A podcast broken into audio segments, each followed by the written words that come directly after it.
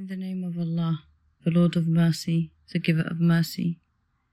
Never have we sent a warner to a community without those among them who were corrupted by wealth, saying, We do not believe in the message you have been sent with.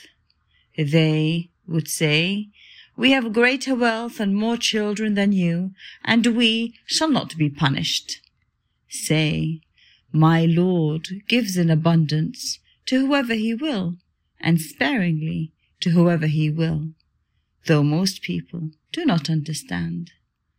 Neither your wealth nor your children will bring you nearer to us, except those who believe and do good deeds will have multiple rewards for what they have done, and will live safely in the lofty dwellings of paradise.